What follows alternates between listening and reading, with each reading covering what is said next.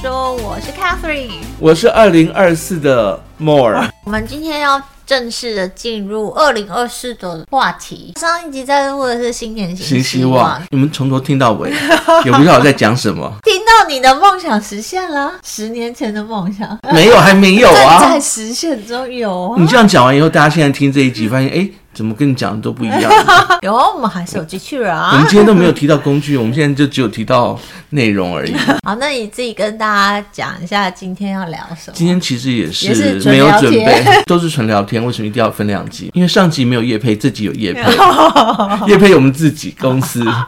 好，听到这边，如果你们想要走的话，稍微再等一下下，稍微再等等一下下。其实后面这些还是有一些福利跟一些 resource 可以听听看。嗯、好，那你先说吧。我不晓得大家有没有上过我们公司的网站。我们是纯粹专业有知识型的频道，寓教于乐。重点是那个每个频道每个专业专栏，然后呢，跟那个里面的知识都是非常的美少女在制作的。你这么说我们美少女，我想我们大家都会很感谢你。那我还是先讲一下 AI 靓丽到底在做什么好了。我觉得当初我们想要成立这个公司，有一个部分当然就是因为 Mo 很想要做机器人啊，whatever 机器人的形式是什么样子。但 Mo 一直从我认识他的那一天，我就知道他对机器人非常的有兴趣。然后他自己后来也开了公司，也真的做了就是实体的机器人，对不对？而且你那个公司还卖掉，对不对？卖给日本的公司，美国的一个顾问公司，当时在接，哦、那是二正好是二零零八，嗯，二零零八，公司经营困难，然后呢、哦、去。会场的时候呢，都没有人在会场里面走来走去。哦，因为那时候状况，经济状况很差，全球的状况。然后呢，就就先获利了，先把它卖一卖，okay, 卖掉。但是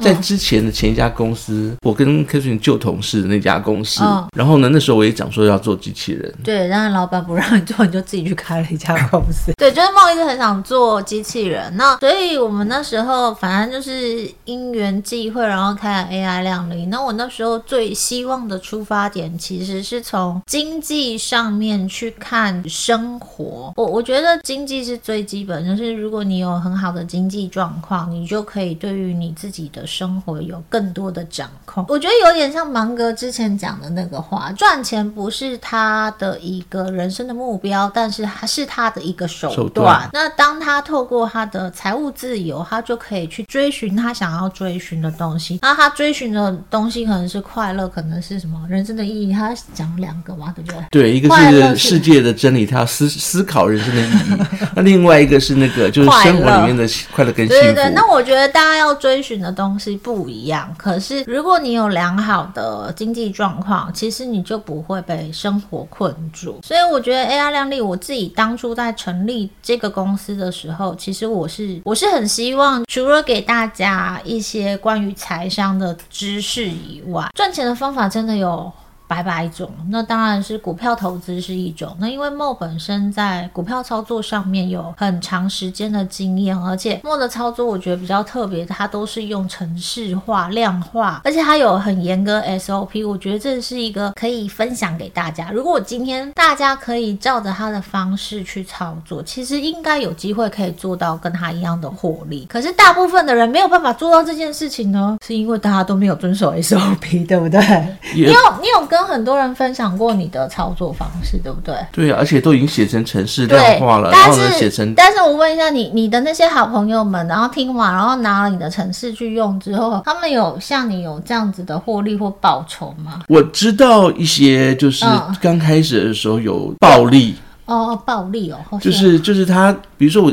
我是拿十分之一的钱去操作一次的机会，一档的机会，他是拿全部的身家去操作，而且还杠杆一档的机会，那那就比较危险呐。刚开始几次，我用我的方法的话，其实只能够说胜率大一点，杠杆多少的话就要看你。但是高杠杆的时候呢，它的就高风险，对高风险，高风险就是对，如果你只要赔一次，应该是说，就是其实大家拿你的程式之后呢，其实没有照着你的 SOP 在做，然后大家就会用杠杆或者用其他的方式去操。操作。最后呢，其实我我有听到你几个朋友都是赔钱的嘛，嗯，对，还有赔掉买房基金、什么结婚基金、退休基金都赔掉。了，所以那个东西其实跟 Mo 的城市没有关系。最严重的是，其实其中有一个人他的呃另外一半跑过来，直接带着带着他直接跑过来说，带着太太过来，他太太要带他过来，然后来讨论了，不要说骂了，来讨论。为什么他为什么群里面其他人都在赚钱，然后为什么她老公就赔钱？我们那时候其实很想跟大家分享 Mo 的操作，但是我觉得 Mo 的操作最困难的点，其实在于执行 SOP，就是它有很它标准化的规定，就是你要这样操作，你用的投资金额是多少，然后你要守死，然后你什么时候进场，什么时候出场，一定要出场，对，然后甚至你是亏损的状况，你都要停损出场。那可是大家都不一定做到。那那时候想要跟大家分享这个，那我自己其实跟着 Mo 操作，后来我没有完全的 follow。你那个还要开城市，你知道吗？我就懒，然后连城市都不想开。是不是？幸亏你不会带着另外一个人来找我。今年那个 active 的操作是五点五 percent 的投。没有，幸亏是单身了。如果万一要是 Kevin 他已经生三个小孩了，到时候带着三个小孩来找我说我没有奶粉钱了，这样都是你害的，那我是不是？很倒霉。对，所以那时候成立 AI 量力，其实就是希望可以跟大家分享，就是最基本的怎么赚钱，你可以多一点赚钱的能力。那我们在成立公司之后，发现，哎，我们大家都有一些技能，不能说才能，是技能，所以我们就有发展出不同面向的东西，可能都是跟金钱有关系的。对，那只是希望大家透过这个方式认识更多怎么样掌握自己的财务状况，然后让自己的财务状况变得。比较好，或是你就因为财务比较有余力，然后你就可以去做一些生活上面的规划。嗯，刚刚你们听完，你们可能会觉得，哎，那你们好像是个骗子公司哦。然后呢，跟你在一起就是听你的人，然后多赔钱，也不是多赔钱啦，就是玩到一阵子以后呢，就是他们就会产生自己的理论。对，这也很好啊。对啊，我觉得自己理财要有自己的价值观，就是相信的东西跟操作的方式。那我一直觉得。我自己在学习理财的过程里面，跌跌撞撞，其实真的花了很多学费。那我觉得这个公司只是希望提供大家一些不同的观点跟一一些不同学习的方式，最后你会产生出来是你的理财的观念、价值观，跟你知道怎么自己去操作自己的资产。我觉得这点很重要。如果你不知道的话，你就会听到别人讲说：“哦，今天可以买什么东西哦，你就冲进去买。”可是你其实不知道，你冲进去买，然后赚了五千块，然后。嘞，或是赚了五万块，然后嘞，你最后想要办到的目的是什么？其实还是要回来看，就是你想要追求什么样子的生活。最早的时候，本来这个题目是要问你，相不相信那个占星术或者算命学？相信啊，我都会去。听那个啊，每月运势。我的看法是，它是一个统计学。对对对，所有的占卜其实都是一个大数据的统计，嗯、是一个统计像易经就是长达三千年的统计资料。嗯、股市虽然时间不长，但是它有很多的数据，因为每天都有交易所在做记录嘛。嗯、理论上来讲，我们如果把股市的东西拿出来看，它应该也有所谓的类似像占星术的资料可以。统计说，在某一时刻、某一分，你应该会有一个怎么样的一个大数据、大趋势的运势，就是比较容易发生的状态，就跟看星座、跟看那个八字，或是抽国运签的概念是一样的。哦、就是这个，就是我们在下午常提到一个提到一个最大的主题，叫做周期论。周期对，就是呃，比你比如说你在夏天，夏天你有没有你有没有特别的觉觉得，就是夏天的时候，为什么好像油啊、天然气啊？都变得便宜，啊，因为夏天不会开暖气啊。对，类似像这样嘛。像我最近终于把我暖气拿出来，因为真的好冷。还有就是，比如说我们这边讲了好多次，最常见的是两年前的那一次，就是我们正正在录 podcast 的，不然不知道为什么提到了，就是房屋倒塌、暴风。哦，好像是飓风，就是美国不知道哪里有飓风风灾，嗯、然后你就跟我说风灾的时候赶快冲进去买修缮股，我就冲进去。二月的时候，对，然后就赚赚钱，嗯、因为只要风灾就会有修房子的需求，然后修缮股就会容易比较容易股价上涨的可能。对，然后正好又在那个房屋看春天或者是夏天大家要修缮的周期里面，嗯、然后那个时间点一看到这类似这样的消息，我就说哎可以进去买这样。对，然后或者是你之前有提到，我后来这个这也是。新学到，就是你那时候提到跟政府预算有关系，比方说，哎，什么时间点美国政府要编列什么预算，可能是国防预算，那国防预算可能就会影响到国防股的股价，或者是你之前在讲的是生技股，就是什么药证，就是他们美国 FDA 要发药证，所以如果这个公司它的药证申请通过，它的股价就会上涨，所以那也是跟他们的政府的决策时间点会有关系。还有一四七十这四个月是财报。周啊，有些东西它就是在某个时间点。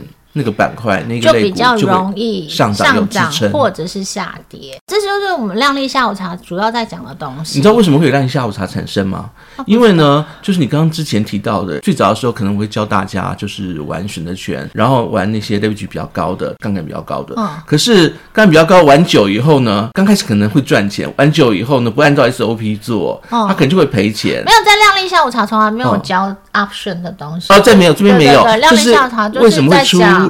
下午茶的原因是因为我选了一个赔率最小的，对，就是的方法来挑股。单纯在讲周期，然后我觉得还蛮好的。另外一点就是梦会在每次下午茶带到一点，我觉得是金融上的小知识。如果有听前两集的话，嗯、上次那个。呃，Catherine 有在跟我说，那你就说很多人不知道利率怎么算？对啊，利率不会算，这真的很多。那是我看新闻看到的。那我要跟大家讲一下，为什么要进来听下午茶的原因，是因为我们就是一般人，一般人听完就会忘记。它是一个占星术，这样不是 不是，他会忘记，所以你要每个月有两次进来听梦，就是讲一个多小时。因为呢，你会忘记哦，真的会忘记。因为今天梦要跟我说，你那个 Santa Claus Rally 你有没有买？然后说有有有。我要买，因为你那天在呱呱呱叫我买，我就想说好，那我进去买。我要讲的是梦说这个时间点它的上涨几率是比较大。重点是梦有说道琼大盘和费半纳指，然后四个板块在这个时间点各自上涨的几率到底是多大？我就很乖的就选了大盘。但刚刚一时口误说我去买了道琼，我就说你怎么会买道琼？道琼在这个时间点最没有支撑，我只是讲错而已。大家你看哦，就是你听完啊，有时候就是会忘记，所以会忘记呢，就是两个礼拜要回来复习一遍，不然你就是真的会忘记。听到最后就是啊，这自己买自己的，我觉得大家都这样。就像我去上课，老师讲了一百遍，我都会不记得，然后老师在。这一次在讲说，哦，老师上次有讲过，真的当学生就是会这样，所以为什么要固定参加下午茶的原因，就是他就会提醒你这件事情要注意。其实是讲是像星座一样的事情，你把它当成星座就对了。提醒你是最近要、嗯、不一定准，对，最近要注意的事项，你就可以参考一下，免得你又又回到自己操作的模式，然后然后就会自己玩的很开心，然后那自己玩的很开心，这也好，这样，但是不要。牵拖我这样，那我只是讲一下，从以前到现在为止，以统计学的立场，然后你把它当成玄学科或者是那个占星术来听，在思考上面、选择上面的参考，它的准度我都会直接告诉你。比如说根据统计，还有几趴，对，几十趴，其实莫秀出来的都是对温瑞会是多大，然后 percentage 是多大，能涨多少，对，它都是一个统计学、嗯、大数据统计学，所以大家可以进来听听看。好、嗯，这是我们的第一个，就是因为跟我们自己有关嘛，也是 Catherine 跟我在。做的那个对，就是每个现在是不固定的时间，但是就是每个月会有两次，然后礼拜天下午两点，嗯、对，我们就会有直播，然后会有 PPT，然后事后也会 share 给大家，所以大家有兴趣可以报名哦。第二个你要讲比较多，因为这个是你跟李燕的那个，第二个是玩到八十岁的 podcast，你们有没有青春梦想啊？我觉得，我如果问，我如果问你，我都有点害怕。我你没青春梦想，我就 是。有，我每天都，我忘你忘记我还有美少女爱钱，不是我二零二四新年新希望，我每年都有新年新希望。这 个是我要先提，就在你们在讲这个频道之前，我要先提一下。呃，玩到八十岁，基本上来讲，纯股的这些东西啊、呃，我们两个主持人，一个主持人是 Catherine，一个主持人是李燕，这样。对，李燕是玩到八十岁主要的主持人。嗯，但是我要提的就是这两个主持人的那个个性哦，一点都不一样。然后我们那个，我们里面是三个人，然后但是三个人其实是非常不一样。那我们为什么会开这个节目？其实当初是希望我们真的可以一起玩到八十岁。那玩到八十岁会有很多的准备，你就看看身边八十岁的人。然后我就心想说，我不要跟他一样。那我们那时候三个人在讨论，我们就希望我们可以有除了赚钱以外，我们希望我们可以身体很健康，然后可能可以到处去玩。所以那时候开这个频道的时候，其实在讨论的就是我们怎么样实践我们这件事情。那里面会谈到我们创业的过程，然后我们自己怎么规划行程。因为我们三个都很爱玩，基本上我们每个人可能都去过十几二十个国家，然后一年出国的频率可能也都是六七次以上。嗯、因为我们三个人状态不一样，所以规划行程的方式也不一样。那李燕是妈妈，还有两个小孩，所以她会有很多从妈妈的角度出发。所以你可以在这个频道里面听到我们怎么。规划我们自己的生活，跟我们怎么训练我们自己的身体。为了要让身体维持健康，我们做了还蛮多的运动。基本上来讲，如果假设说是听众，因为他们三个人的那个光是状态啊、思维什么，完全真的都不一样，所以你一定可以找到一个跟你差不多一样的人。跟你差不多一样。最近玩到八十岁开始，会固定的就是访问身边的亲朋好友们，我们会访问一些还蛮有趣的。对象，那比方说，我们之前有访问过艺术经纪人、艺术品经纪人，嗯、然后有访问一些品牌的创办人。最近还有李燕还有访问法官呢，很酷哦。我觉得就是我们会访问一些职业上面很有趣的对象，然后大家可以可以听听做参考看学习。然后之前还有访问一个女生，她是在那个美国剧组当会计，她的剧组很酷，就是《Sex and the City》的剧组，对，所以她可以看到。那个 Sarah Jessica Parker，就是我们会访问一些身边我们觉得很有趣的人事物。最近会加入一个部分，就是我们在访问采访者的时候，我们会顺便去访问他的理财观，因为这个部分是我那天突然想到，然后我觉得会很有趣，因为我觉得东方人、华人世界其实不爱谈钱。你自己去想想看，你跟身边的朋友其实不会聊到自己的理财观，所以我们在学习理财的过程里面，其实真的就是透过。很多很奇怪的方式在学习，可是我其实，譬如说我，我跟我爸也没有聊过理财观，他也没有教过我怎么理财，所以我真的就是自己。胡乱学，所以我们那时候才想说，诶，如果我今天可以访问大家的理财观念，大家对于理财的看法是什么？他自己怎么做理财的，或者是他碰到什么问题，就会发现哦，原来我们都一样，诶，就是我可能有这个问题，你也有这个问题，然后我们也会因为透过这个访问，就知道大家有什么样的问题，然后去准备相关的内容给大家。那我们这一次会第一个访问的就是我刚刚讲的法官，我那天听完他的访问，就觉得哦，好有趣哦，他有一些回答。是我从来没有想过的，对，我也会准备。我也有听诶，可是法官好像只只会用买房子来理财。对，这是一个方法。但是我听到我觉得很有趣的地方是，他说他从来没有想过他不会工作。哎，我觉得这是一个很有趣的观点，就是他没有想过他不会工作，所以他其实回过头来讲，他其实就在保险上面他没有这个方面的预防。可是我觉得以女生而言，她。可能还可以一直工作到很老很老。你记不有个女法官很老？对对对。但是，但是她老公。但是我要讲的是，嗯、我们在财务的规划里面，我我当然会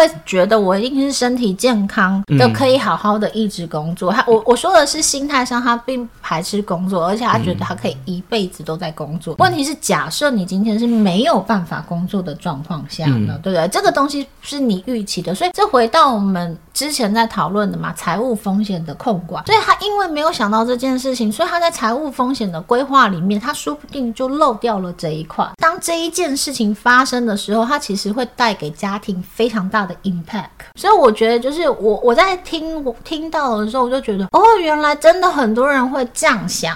那我们就回来可以带一些新的，就是我觉得是跟财务规划有关系的观念给大家，然后大家也可以就相对应的去想想看自己是不是也是一样，然后自己的规划里面是不是也少了这一块。再来就是那个呃，我们还有一个专题是职场最重要的小事，就是职场大小事。哎，我跟你讲哦，我为什么要知道这些东西呢？但是你真的想要知道的时候，它真的很重要。对，就是职场大小事主要呃最容易被忽略的。我们现在会主要是放在跟上班族有关系，不管你是上班，或是你今天想要出来创业，其实就回归到法规上面会有很多。我们大概提一下有有一些 topic 的内容，对对，注意事项。那主要就是劳健保的规划啊，然后你能领到多少退休金啊？对对对对对，就是都是怎么领是最好啊。对，主要是跟就是你有什么保险啊？工作上面有关系的职业保险。对，所以就是我们职场大小事主要就是在讲跟就是你的投保有关系，就是劳保。健保，说老实话，政府的呃网站其实都有写，可是政府网站的写法就是非常法规式的写法。那我觉得政府政府网站查不到，比如说像刚刚那样的内容，查查得到。你刚刚讲的保险，那是保险公司都查得到，但是政府。我网站也查得到，譬如说你的劳保退休金会有多少，这都查得到。对，所以我们有做一些 video 视频或者是工具，教大家怎么查。对，怎么查？所以你可以用自己的健保卡或者手机，你就可以 login 去查你现在劳保退休金可能会有多少钱。假设你现在是兼职的，譬如说你有正职工作，你有兼职工作，那公司要要应该要帮你做什么样子的投保？公司如果没有做的话，公司是违法。那这些都跟你的自身权益有关系，因为也会影响到你的劳退的退休金的多少。嗯、我们还要算出来是什么时候退，你领的比较多。对对对，你几岁退休，哦、然后你可以领多少钱，每个月领多少钱。当然那都是试算，但是我们就有提供小工具。所以大家如果对于你自己在职场上面有一些跟法规有关系的部分，我们在职场大小事里面都也会跟大家分享。那如果大家对于这方面有疑问的话，嗯、也可以直接提出来，然后我们会制作相关的内容。这、嗯、是我们第三个主题嘛？我们都会把那个资讯放在底下，对，官网上那个直接下去，然后再来。介绍一个比较比较文青感性的话题，摄影专题。其实这是我们的设计总监的专题。我们当初想要开这个专题的时候，我们就一直觉得它可能跟钱没有太大的关系。可是，呃，我、欸、其实，但是其实我一直很很希望有。这样类似的专题，就是我觉得大家就我之前提的，就是大家应该要去培养自己的技能。对我们来讲，这是一个技能。那因为我们的艺术总监他本身有出摄影的书，对不对？对对，还有开过摄影展，所以他摄影真的很厉害。所以我就希望他可以把这些东西也分享给大家。那当然不是说每一个人都会去学摄影，可是我希望在之后 AI 亮丽的官网上面有更多这样的技能力，就是因为我觉得培这这样一个才艺，我觉得这个就是一种能力，然后你可以透过这个能力去赚钱。一个是你让你的生活变得更丰富，另外一个你可以透过这样子的技能去赚钱。那像我刚刚讲，就是露露她因为有开了这个，就是她有摄影的这个能力，所以她也出了书，她也办了展。嗯，基本上来讲，我提一下，因为她。我算是他的粉丝，他找他的那个家人女儿，两个女儿当模特儿，对，他其实当初只是为了要记录自己女儿长大的过程。哦、嗯，所以其实我也是他女儿的粉丝。对，他两个女儿好漂亮。他的照片跟他的专栏，你你们如果有兴趣可以上去看一下。除了每一张照片以外，他的照片其实都还有一个连续性，就是，对然后还有一些空间、地点、时间，而且重点是他看的事情他的照片，就是会很漂亮。我自己大概是十年。前开始接触设计这个东西，因为工作上面的需求，嗯、然后我就发现我其实完全没有这方面的知识跟能力，所以我在十年前就开始很认真的去补足，不能说补足，更补不足，学习美感相关的东西。我觉得这个东西其实就是你以我们。现在这个年纪去学习，其实学不到什么啦。但是你可以帮助你自己，可以更接近美丽的事物。那我们今天赚了很多钱，或是我们生活过得比较好，就会希望自己的生活空间也比较美丽。那我觉得，我每次看露露写的东西，我其实很爱看她的照片。她的照片看起来，或是她写出来的东西的版面呈现，你就会觉得是就是一个舒服啊。她的那个照片，每个都还有附，就是他当时的小心情。你看他的照片，你就会想说，我也要拍的跟他一样。他永远都拍不出来，但是他可以当做你的一个 reference，我就会很希望自己可以跟他一样，但是我知道我一定做不到，但是我可以朝他离他近一点点。其实你做得到，你拍前嘛，前的各个角度，他的照片很好玩，就是除了他看东西或者那些物件的方式，他的角度，他的时间，可能是有一个有历史的，比如说他照他的猫。你就你就大概就会知道这个猫它大概是处于什什么样的状态，那天的就是心情，心情，然后那时候的风景，它是整个是一个画面会有延伸的故事。所以我觉得露露的专题就是摄影专题，其实让我们的网站变得比较 soft 以外，其实也是提醒大家，就是其实我我觉得培养一个技能力对自己都是一件很棒的事情。不管你是透过这个技能力去记录你的生活，或是透过这个技能力你可以提升你的生活美感。讲到底就是希。希望你可以让你自己的生活更有趣一点，就是除了赚钱以外，除了工作以外，啊，这跟赚钱其实是有关系的，你知道吗？对对对，除了赚钱以外，除了工作以外，嗯、其实你的技能力可以带来给你很多的东西，同时还可以带给你钱，是不是很棒？你看露露也出了，我记得他出了两三本书嘛，对啊，很厉害，而且他有办过摄影展，所以我觉得这个东西，如果如果如果我们的听众你认为你有技能力，你也很想分享的话，可以跟我们联络，我们也很。愿意开一个这样的技能力，就是我希望我们 AI 靓丽的网站最后可以有各式各样的技能力，然后最后也可以开课帮助大家。因为我自己在学，就我其实学了很多才艺，我也希望我自己可以在譬如说十年、二十年后变成就是开教室教人家，这是我退休之后要做的事情。你可以开饼干店，不行，你知道你吃饼干的我不爱做菜，但是我要讲的是，就是技能这个东西其实是要花时间学习的，所以你可以透过你的下班之后，每天半个小时，或者是每两天一个小时的时间去学这个东西，然后在你退休之后，你才可以像我们刚刚前面那个节目讲的，玩到八十岁，你才会让你的生活过得很精彩。不然呢，看看你身边旁边的就是七八十岁的老先生、的老太太，不是。转电视看那个那个电视频道嘛，就这一台的政论节目，再转到下一台政论节目。最后一个，我们今天不讲工具，我们今天讲最后一个专题，叫美股小学生。我们的标题是我要成为海贼王。我其实觉得 Elsa 开这个专题很棒。我我说老实话，他从头到尾就只用了五千元。对对对，而且还在不断长大中。他很可爱，他就是因为他没有玩过美股，他是加入这个公司认识 Mo 之后才知道，哦，原来有美股这个东西，花了。不晓得多久时间才去开了美股户头。我自己在看 Elsa 在看美股的这件事情，我觉得跟我刚开始进股票市场很像。所以如果你今天也是一个新手，你甚至听了我们的节目，然后你也不知道怎么开始，我很建议你们看美股小学生。他把他的每个礼拜的心情都写在一篇文章里面分享给大家，就是要让大家知道，就是他怎么心情忐忑不安，然后他怎么看美股。可是其实他看美股就很像我当初进入美股市场，或是甚至我刚刚刚开始进入台股市场是一样的。他怎么又涨了？他怎么又跌了？我怎么都跟没跟到？然后我怎么都没赚到钱？现在最后一篇是就是大概是在前一阵子 刚涨，他又玩了那个比特币。比特币在我们现在录的前一个交易日大跌一千块哦，现在从四万四跌到四千四万二了吧？哦，对，就是我觉得他就是一个呃 rookie，就是刚进入这个美股市场的一个 rookie，、哦、然后要看也也是赶快看了，免得到时候他万一跌到疯掉，就停掉这个专栏了。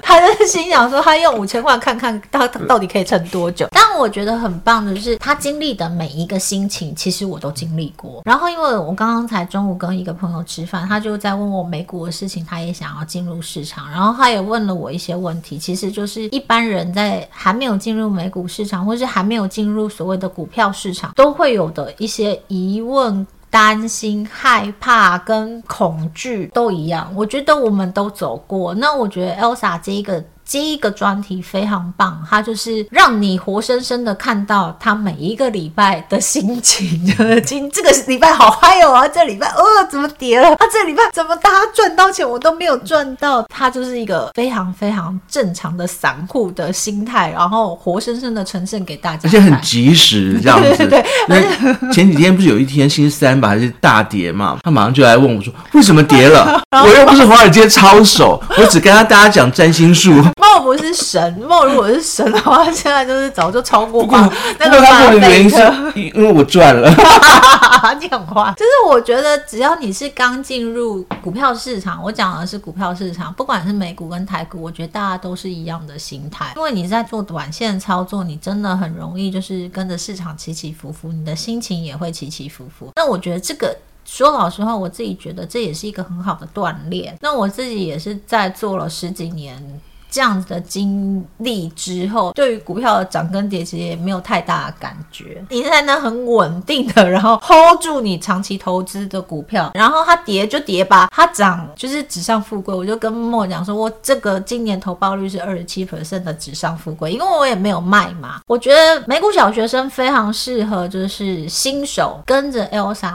一起看，你就会发现你不孤单，你不是一个人，你的心情 Elsa 都写给你了，你就会觉得哦，原来你跟大家都一样。我觉得大家亮丽想要带给大家的就是。我觉得大家都一样，但是你只要呃愿意学，慢慢学，我们有很多的方式，就是我们透过很多的方式跟你分享，然后你可以在我们这个网站里面找到最适合你的一种投资方式，甚至你也可以找到你的同温层。因为我觉得 Mo 梦对我来讲就是超级教授，对对对，我也会想要问他说为什么会涨，为什么会跌，对，但是他通常不会理我，因为他的投报率都很高，然后你就会看着他，为什么你投报率这么高？然后你就会觉得梦离你很遥远，没关系，我没有 Elsa，Elsa 站在你身边。我想要提一个问题，在我们结束之前，不管你有没有玩过股票啊，嗯、如果你到了真的进去玩股票，你在进去以后，你希望你第一周的投报率，不管你买什么股啊，你希望你第一周的投报率该是多少？我不知道，你不要问我。但我可以猜猜看嘛，比如说猜猜看，投报率就是百分之几、百分之几的意思。对啊，我我回答你，Elsa 那时候他一进去的时候，他不是希望九十 percent 吗？他不知道买了哪一只股票，然后就说啊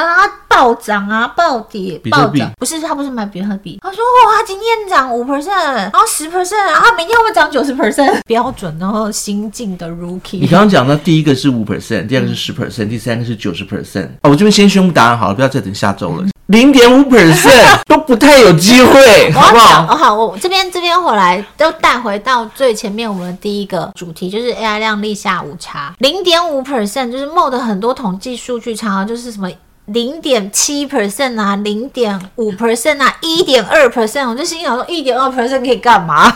一年才五十二周，对不对？交易的次数可能就是不到四十四十几周嘛，对不对？